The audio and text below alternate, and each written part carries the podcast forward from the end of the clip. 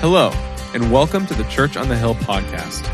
If you enjoy this podcast, we invite you to join us live this Sunday at 500 Sands Drive in San Jose, California. Visit churchonthehill.com for service times and directions, and also to learn more about connecting, growing, and serving at Church on the Hill. Now let's join lead pastor Scott Simmerock as he teaches at Church on the Hill. We're in the middle of a series. Ready? Called uh, Platitudes, Proverbs, and Promises. And uh, I'm going to fly through this, but I, I, want you to have your notes, so keep your notes there. Uh, uh keep an open Bible. I'm going to be in 1 Timothy chapter 2 to start with. I'm going to be all over the place, and most of those scripture references are in your notes. The goal of this series is this. If you haven't been here in the last two weeks, we want to actually separate these platitudes. And, and platitudes are, they're just kind of general wisdom sayings that aren't even in the Bible. Sometimes they're true, sometimes they're not. They're just good thoughts mostly. Today's platitude is not a good thought. And then these proverbs, they're, they're truths that are true most of the time, but they're true without the exception to them. Then we have promises. And uh, what I'm trying to do is helping us hone in on what are the actual true promises in the Bible. Now, I'll give you an example uh, parents who raise their kids in the church, uh, uh, like they read Bible stories at home. They really want their kids to follow Christ, but they hit their 20s and they're like, I don't know if I believe this. And, you know, they, they, read this verse in the Old Testament that says, train up a child in the way that they should go, and when they are older, they will not depart from it.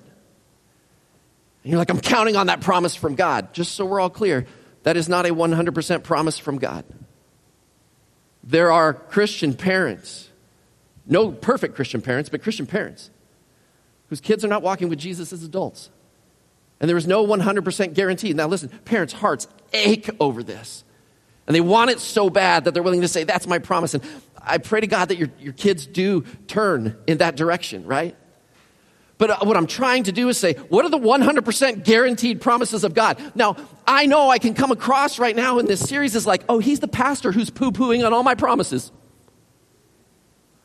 Because you have those little books behind your toilet, right? The Bible promise book. And there's like a zillion of them. And you open it up and it's just filled with scripture. Oh, promises about anxiety, promises about the future, promises about your career, promises about money. And you just start reading this. If you really actually read them, you're like, oh my gosh, most of these aren't even promises. It's a verse from the Bible, but they're trying to take a platitude or they're trying to take a proverb of truth and they're trying to fabricate a promise out of it. And I think what we do is we start making God look bad when life hurts. Because we're like, oh, God must not be real. He didn't fulfill that promise. There's all kinds of promises in the Old Testament. God, bring your protection. God, I trust in your protection. Those that love you, you will shelter them. And then we go through a really bad season. He breaks up with me.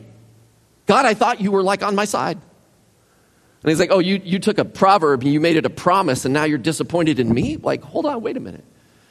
I'm not trying to poo poo your proverbs or truths that you think are promises. I'm really wanting to raise the hope in the room. And today, we have this unbelievable, guaranteed promise. But let me walk you through this. Every week, we're doing three things. Ready? Platitude, proverb, and promise. Here's the platitude. And I will say this. Um, it's not even a good platitude, it's a destructive heresy. See, in 2011, there's a pastor, his name was Rob Bell, and he released a book called Love Wins. Now, if you're not familiar with Rob Bell, right? He was a mainstream evangelical pastor. He was known for this. He was witty, he was intelligent, and he was creative. But he started creating a theology that was actually outside the text, that the text actually refutes and speaks against. Um, let me just see if I can summarize it. In his book, Love Wins, uh, the, the theme went like this God wants all people to be saved. Uh, God gets what he wants. Therefore, all people will eventually be saved. Did you get it? Uh, God wants all people to be saved. God gets what he wants. Therefore, all people are eventually going to be saved. And so, for Rob Bell in his book, what he writes about, he says, hell is actually two things. Hell is when you rebel against God here on earth and you create all kinds of problems for yourself, so you experience hell on earth. Hell also, though, is a temporary place that people go where kind of the sin is burned off them. They're taught to, uh, to follow God. They're there to pay for the things they've done wrong. And, but eventually, they go to heaven, and everyone goes to heaven because love wins. Um, does your family play board games? Uh, sometimes mine, my family members do. There's certain people in our family that uh, are a little more, um, they care more about who wins, particularly if it's them. We call them competitive people. Are there any competitive people in the room? Raise your hand. Yeah, yeah, look around. If you want them in your community group, never play board games. Okay?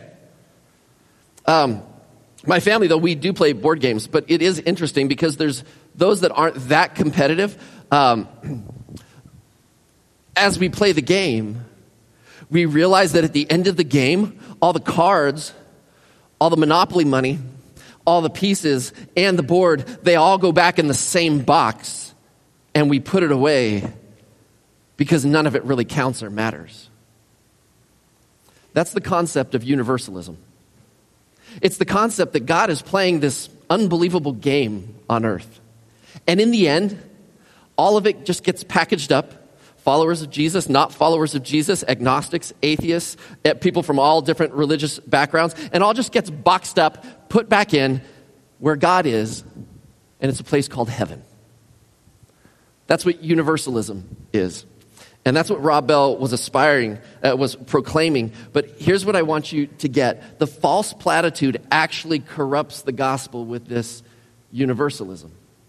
Because it actually doesn't agree with Scripture. But I, really, I want to be really fair because there's a couple scriptures that Rob would go, I mean, he didn't write a book that's like, hey, disregard the Bible altogether. He's like, no, no, let me tell you how I understand the Bible.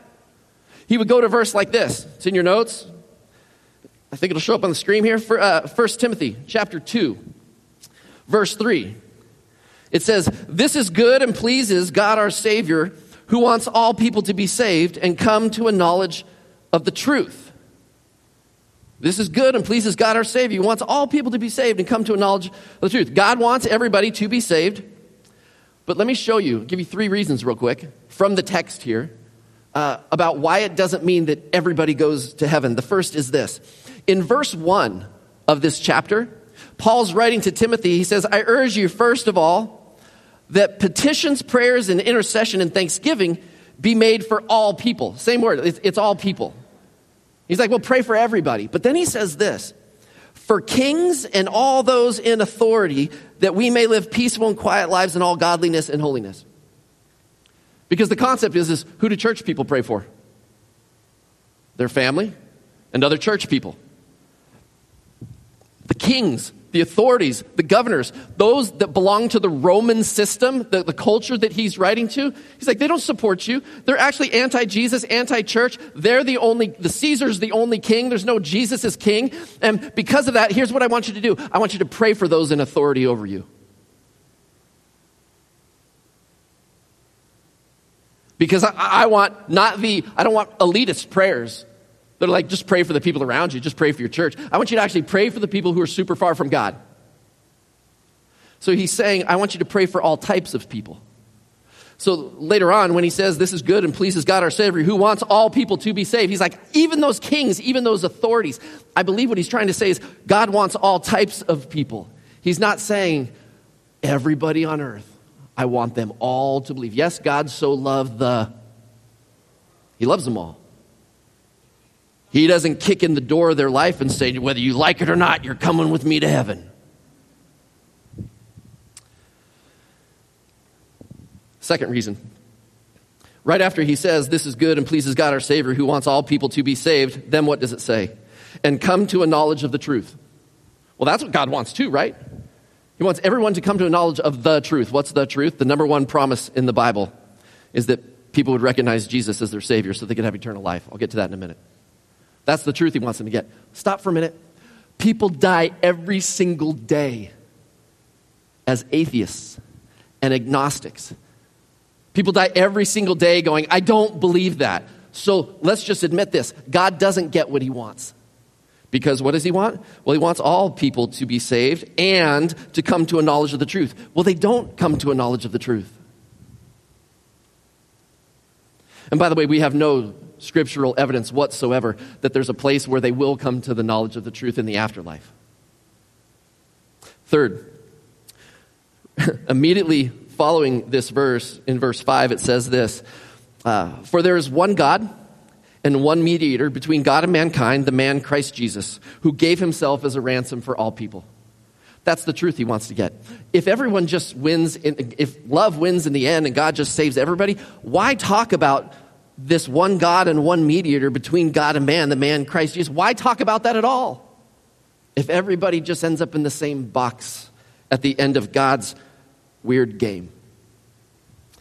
My personal thought is this I think this universalism is actually not ill intended. I think it comes from hurting people. I think it comes from people who desperately want their loved ones in heaven. So they take a statement like this God wants all people to be saved, and they want them. They want them, their people, to be saved too, so we start fabricating.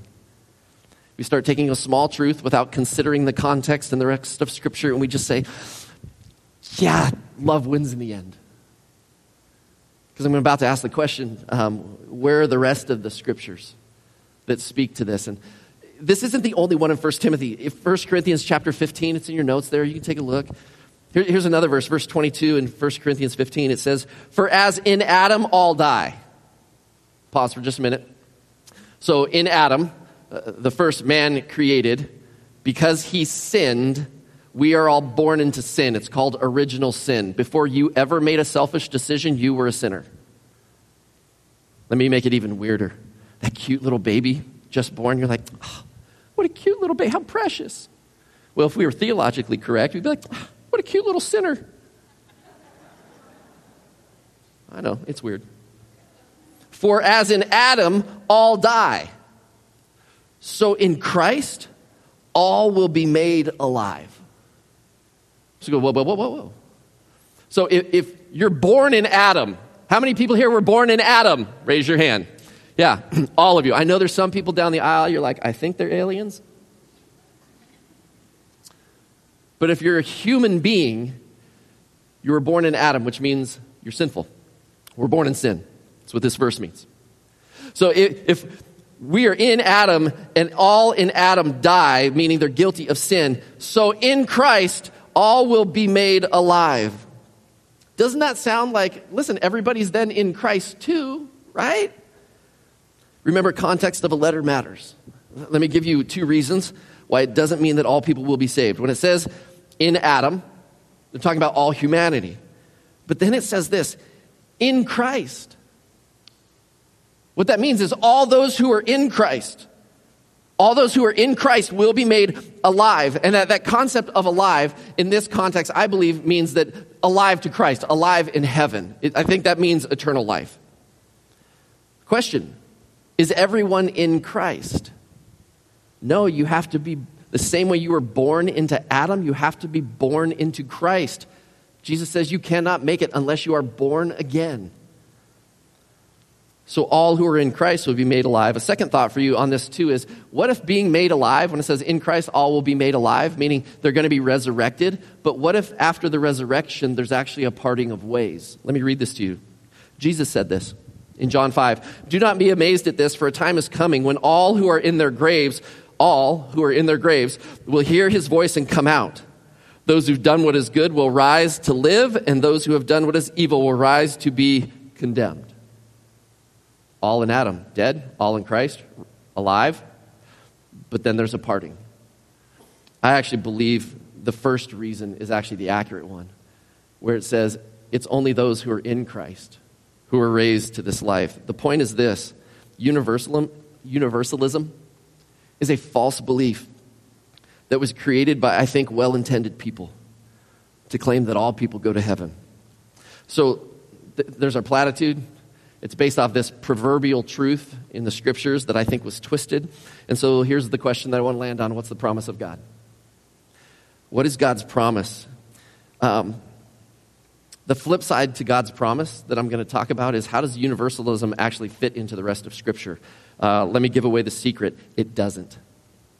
The promise of God is this God's promise to Christians is eternal life. And it's exclusive. It's actually only available to God's family. Those who are born in Christ, who accept that Jesus died on the cross to pay for our sins. And I don't know if you know this. Do you know that, that the uh, eternal life is the most referenced and greatest promise in all of the Bible? There's more places when we talk about the promises of God, you can just Google like the word promise in the Bible and do a Bible search on it. Whenever that word promise shows up, it speaks more to this reference of eternal life than any other aspect of promises. Example, 1 John chapter 2. It says, As for you, see that what you've heard from the beginning remains in you. If it does, you will also remain in the Son, Jesus, and in the Father. And this is what he promised us. Verse 25 eternal life. It's God's promise to you if you're a follower of Jesus. That there's a life after this life where you will be with God forever in a place that we call heaven. Um, I threw an awful lot of other scriptures in there. Let me just read one to you in Hebrews 9:15. For this reason, Christ is the mediator of this new covenant, this new bonding agreement that God made with us, that those who are called may receive the promised eternal inheritance. Now that Jesus has died as a ransom to set them free from the sins committed under the first covenant. Jesus' own brother James wrote this Listen, my dear brothers and sisters, has not God chosen those who are poor in the eyes of the world to be rich in faith and to inherit the kingdom that he promised to those who love him?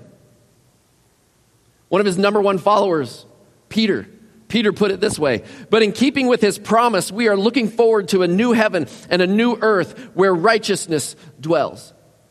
He's like, hey, you want a Christian worldview? You want a perspective on your life? Here it is. Don't look at all the things that are around you immediately. Keep your eyes above that to say there's something coming that we as Christians are looking forward to. That's our reward. It's the place that we will dwell with God forever. But I want to ask this question Is eternal life exclusive to Jesus' followers? Or is it actually universal? Is it open to everybody? Not just open to everybody, but will everybody get it in the end?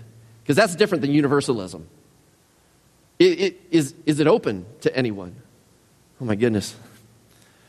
All throughout the New Testament, there's so many writings about how it's not just for the Jewish people, but how it's for Gentiles and people who are far from God.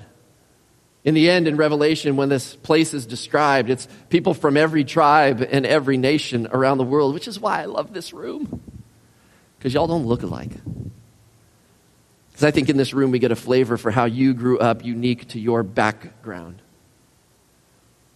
And in this room, there's people who are so different. Maybe you haven't even been in this country a long time and would love that. Because the races that are represented, the different people groups that are represented, makes this a rich place and a little bit more like heaven. Is eternal life exclusive to Jesus' followers or is it universal? I'm about to read to you a, um, a couple of verses here that are weighty. They're sobering. I'm about to read to you something that no one's going to get up and be like, yeah. Things like Second Thessalonians chapter 1, verse 8, it says, He will punish those who do not know God and do not obey the gospel of our Lord Jesus. They'll be punished with everlasting destruction and shut out from the presence of the Lord and from the glory of his might on the day that he comes to be glorified in his people and to be marveled at among all those who have believed. There's a weight to that. There's a sadness to that. And yet there's an, it creates an urgency in us. I'll get to that in just a minute. The book of Romans.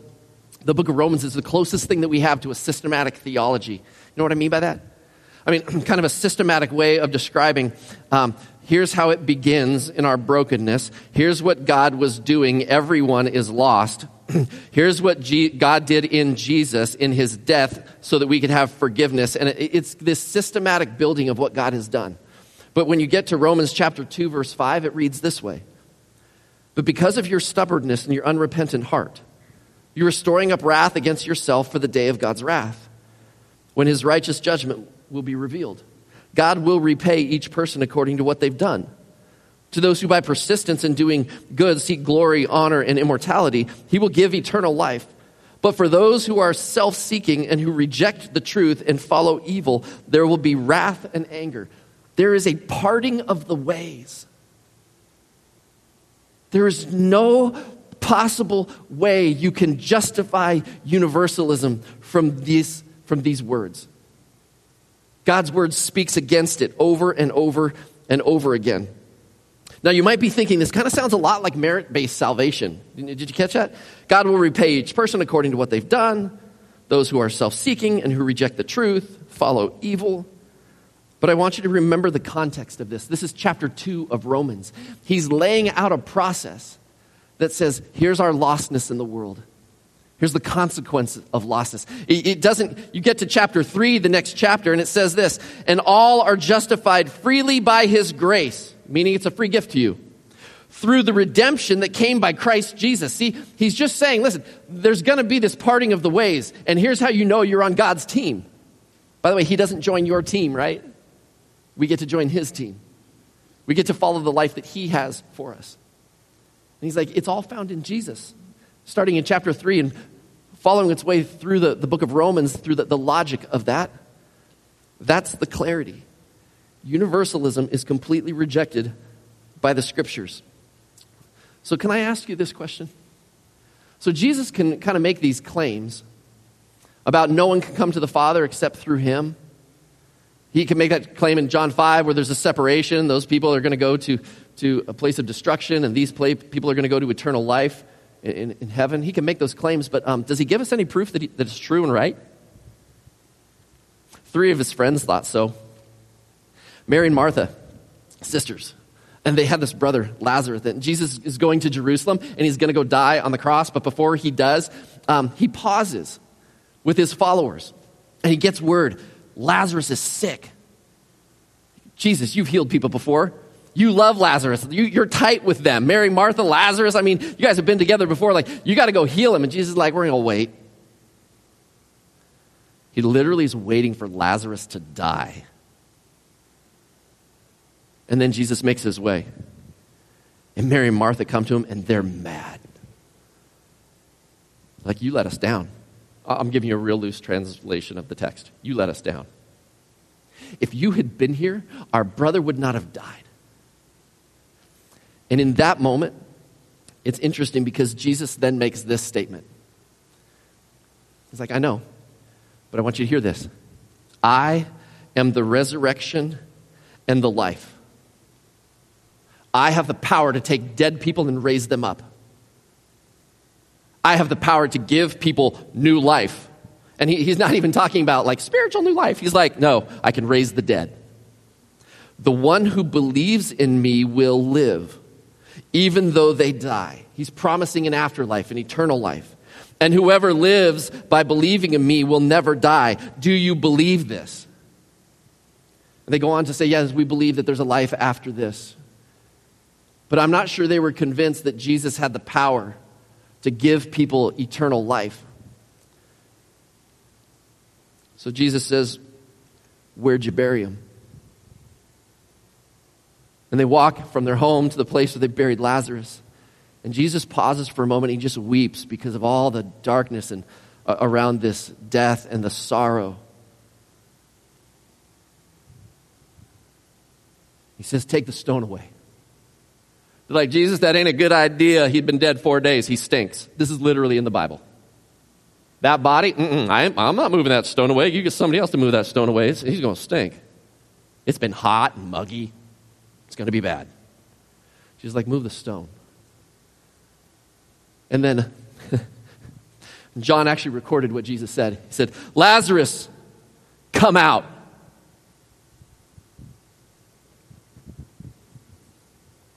A guy wrapped in grave clothes walks out of a tomb after being dead for four days.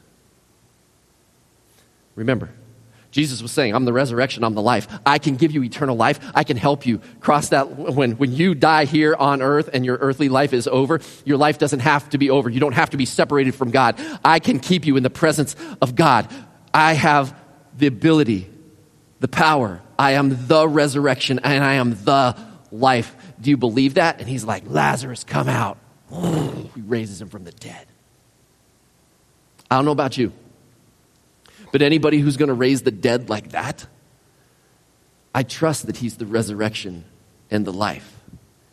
And I haven't walked you through, uh, we haven't even talked about this. We talked about it last year when we studied the book of Mark. The three predictions that Jesus made were of his death and his own personal resurrection, that he himself would come back to life. Predicted it three times before he went to the cross, and then he comes back to life. Are you with me? He's the one who gives us proof and evidence of who he is. You might think, oh, there's just a book and it's words on a page, and yeah, it doesn't all agree with universalism, but how do I know that Jesus gets me to heaven? He proves it over and over and over again. And those who saw it and witnessed it, they wrote it down. Not only that, but they went to prison and were beaten and were killed, claiming that that was the truth. See, the reality and the truth is this, is that even if Jesus raised the dead, this is stated in the scriptures, some people just will never believe. And by the mercy of God, may he change their minds. Does Jesus give us any proof? Absolutely. So let's just assume for a moment. No, let's not assume. I think I've stated it clearly enough. Universalism isn't true. The only way to eternal life is through Jesus. Question What's the right response then for you and me? What's the right response then for the world? If you look in your notes there, I'm just going to run through these real quick. And can I ask you this? Are these your responses? I mean, personally, have you had this response to Jesus? The first is this. Um, the appropriate response to the promised eternal life is this uh, don't miss it. It's pretty simple, isn't it? Have you crossed the line of faith? And have you said, Jesus, I, I really honestly believe that you died on the cross for my sins? Have you received that? I mean, the stakes are too high for us to be wishy washy about it or like, yeah, when I was four, I prayed a prayer. It's not about praying a prayer, it's about you committing your life to follow Him. It's about us saying, Jesus, every day, I know you're with me. You've earned the right to take the leadership of my life, so just don't miss it. The second is this man, if you're in, we should be thankful because that could have been me. And here's what I mean by that you know, I told you last week that I was down in Guatemala, walked into a village that had never seen Americans before. And in Guatemala, it's weird, man. I feel like a giant. Everybody's about this tall. I mean, there's no hiding me in that village. And you walk in, and the poverty, you can smell it, you can feel it.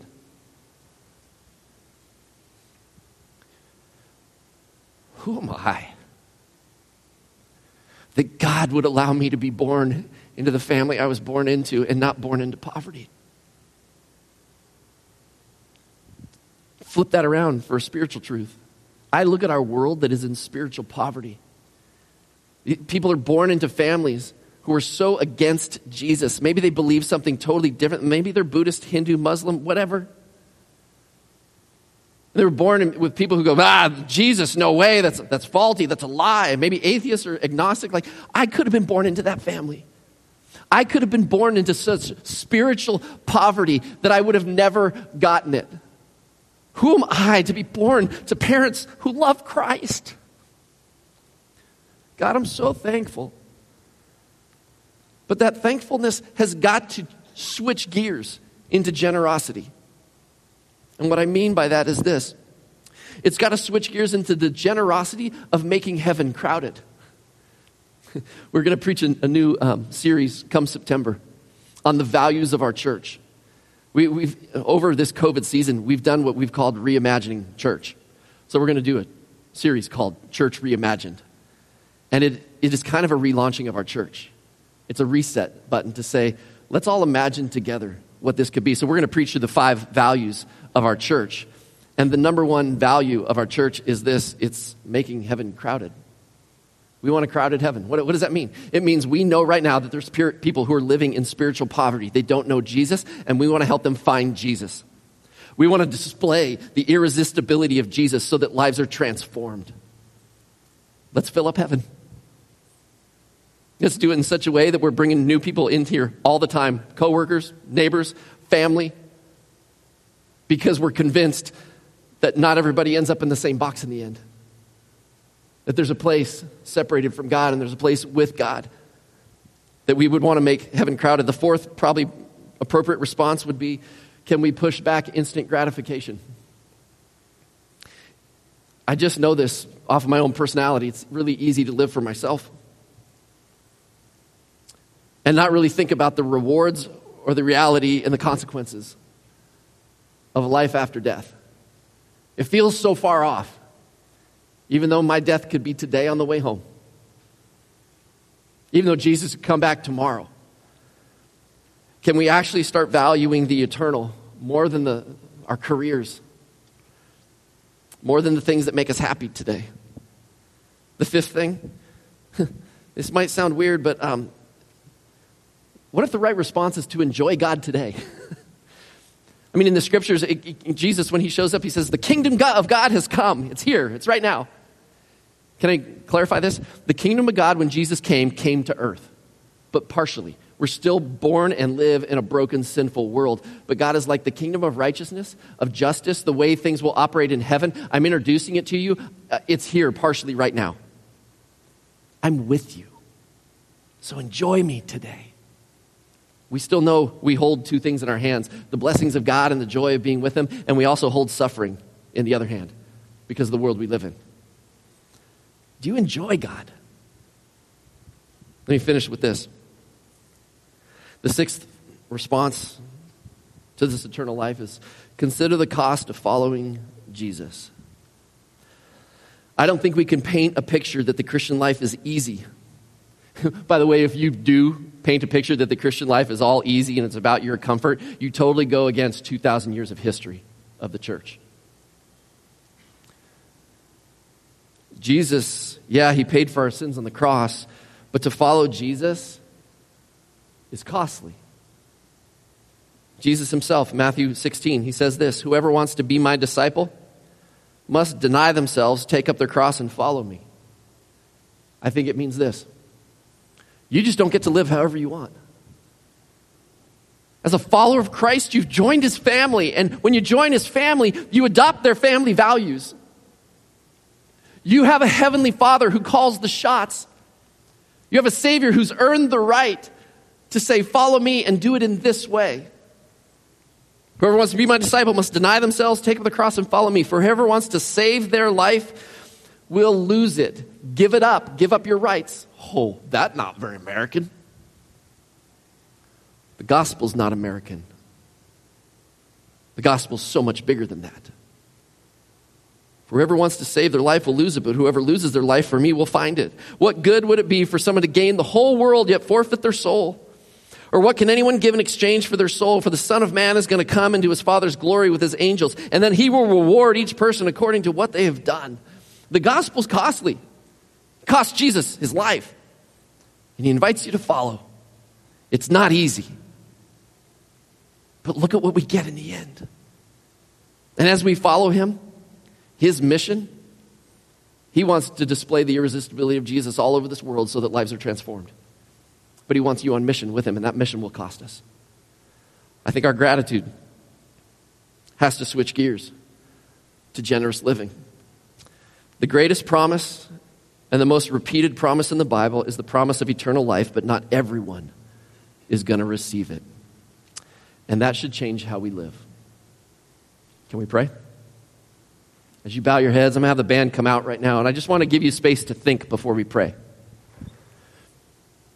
Listen to my voice. Are you in? I mean, are you in God's family? When I say don't miss it, Are you wondering whether you have? Thankfulness. I mean, do you realize that it could have been you on the outside? Maybe today your prayer is going to be thank you, God. Maybe this urgency to save others, this generosity to, to save people. Maybe you have people coming through your mind right now, and maybe your prayer is this God, would you? Mercifully saved so and so, and you have names to that. And maybe in your prayer time, God is going to give you an idea of what it is He wants you to do so that those people can save Him. He, he might not just do it without you, maybe He wants to do it through you. Maybe you need to enjoy God. Maybe God's inviting you to sacrifice something so that you might participate in His kingdom, in this local church that is on a mission so that lost people can be found. Instead of just listening to my prayer, would you pray your own prayer right now? And uh, honestly, if you've never crossed the line of faith, today's your day right now. Use your words, and it might sound something like this Jesus, forgive me. Jesus, I bow my life to you. I've messed up. I know I'm not in your family, but today, would you forgive me? And would you adopt me as your son, as your daughter, so that I would know eternity with you forever, that I, that I walk with that promise daily, that your promise is good always and forever for every person, that all who call on the name of Jesus will be saved. God, I believe that. And I want to follow you today.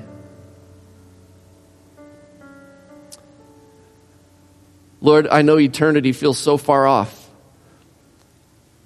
And it doesn't shape how we live every day, but it should. So, God, forgive us for not allowing the weight of heaven and hell to be our daily reality.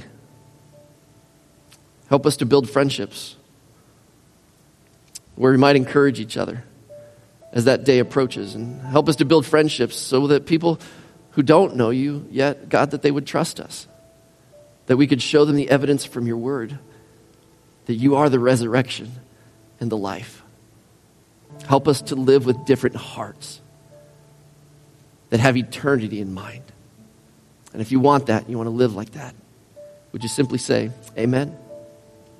Stand with me. I want us to finish by just singing. And I state this every week, and I hope you don't miss it that if you ever have a turning point in this room where you cross from death to life, non Christian to Christian, an eternity without God to an eternity with God, if you've done that, don't let that be the greatest secret in your family. It's not a secret, it was never intended to be. Tell somebody. Write it down on one of those cards and turn it in and let us know how to contact you to just say, way to go. We just want to pray for you and encourage you. All right? Share that with people. Share that with the people that you came with today. All right, let's finish by singing together.